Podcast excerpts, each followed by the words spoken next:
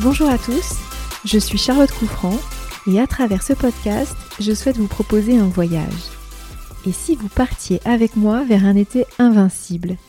Et si nous assumions de faire de nos vies ce que nous voulons vraiment au fond de nous? Et si nous osions tout simplement être juillet?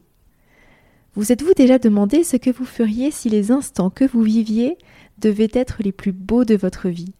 Je me suis souvent posé cette question et j'ai trouvé la plus belle définition des moments essentiels ornant mon chemin. Ce sont mes instants juillet. Être juillet, c'est savourer chaque minute, chaque seconde, chaque événement de nos vies. Être juillet, c'est oser, c'est avancer, c'est être libre. Être juillet, c'est profiter d'une musique, d'une lumière, d'un parfum. Être juillet, c'est aimer la pluie, l'orage, le soleil que l'on devine à l'horizon. Être juillet, c'est être passionné, c'est avoir le courage de faire, c'est vivre intensément. Être juillet, c'est créer ce podcast avec une envie intense de partager avec vous les pensées qui me construisent, les mots qui me bouleversent et vous faire découvrir les personnes qui m'inspirent au quotidien. Alors venez avec moi, je vous invite à un instant juillet.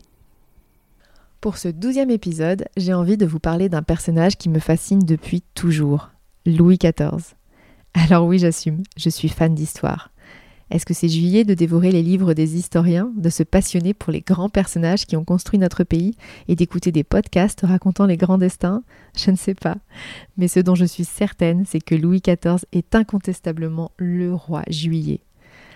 Tout le monde connaît ce grand monarque, même si vous avez séché les cours d'histoire. Il est si célèbre que nous sommes tous capables de le décrire, tant il a imposé son style. Devenu roi seulement 5 ans, il a le règne le plus long de l'histoire de France. 72 ans à la tête du pays le plus peuplé et le plus puissant d'Europe.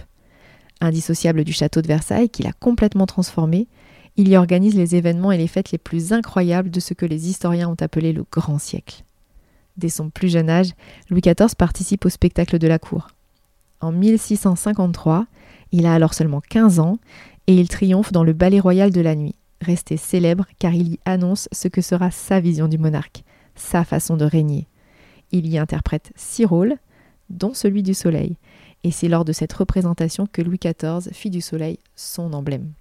Et pour ce jeune roi, les fêtes, les événements de la cour, la mise en scène de lieux splendides, le mécénat auprès des plus grands artistes de l'époque, ce n'est pas un simple caprice, une lubie futile, ou un loisir anodin. Il donne au spectacle une mission essentielle.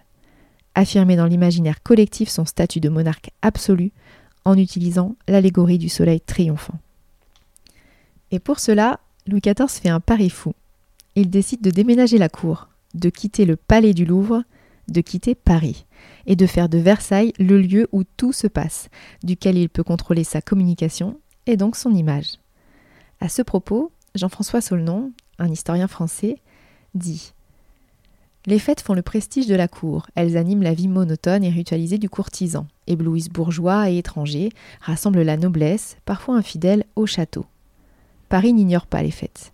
Entrée royale, visite princière, réception d'ambassadeurs, signature de paix, célébration de victoire en sont les prétextes. Mais aucune n'a la majesté, la richesse, la grandeur qui règne à Versailles. Si la ville célèbre les grands événements familiaux de la dynastie régnante et participe ainsi à l'exaltation du principe monarchique, elle n'est que l'écho affaibli de la cour.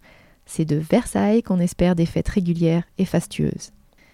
Alors l'événementiel aujourd'hui est un secteur économique bien identifié. Mais c'est Louis XIV qui est le premier à codifier cet exercice et à en faire de façon organisée un instrument au service de la communication, comme le font aujourd'hui toutes les grandes entreprises. Son objectif est double s'assurer une cour fidèle et se construire une image durable. En 1661, il a seulement 23 ans et il écrit Cette société de plaisir qui donne aux personnes de la cour une honnête familiarité avec nous les touche et les charme plus qu'on ne peut dire. Les peuples d'un autre côté se plaisent au spectacle où au fond on a toujours pour but de leur plaire, et tous nos sujets en général sont ravis de voir que nous aimons ce qu'ils aiment ou à quoi ils réussissent le mieux. Par là, nous tenons leur esprit et leur cœur, quelquefois plus fortement peut-être que par les récompenses et les bienfaits. Et à l'égard des étrangers, dans un état qu'ils voient d'ailleurs florissant et bien réglé, ce qui se consume en ces dépenses qui peuvent passer pour superflues, fait pour eux une impression très avantageuse de magnificence, de puissance, de richesse et de grandeur. Un visionnaire.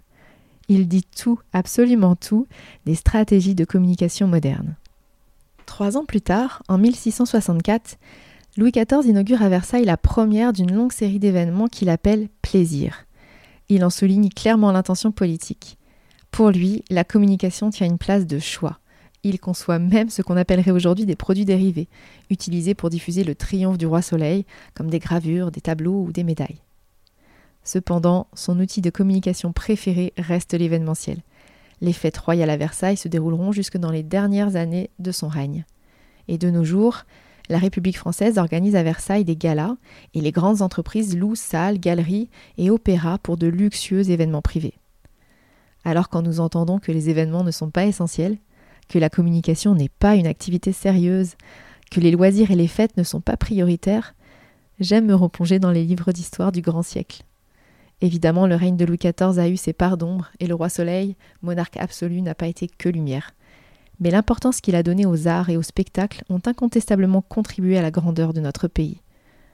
Encore aujourd'hui, Versailles fait partie des châteaux les plus visités au monde.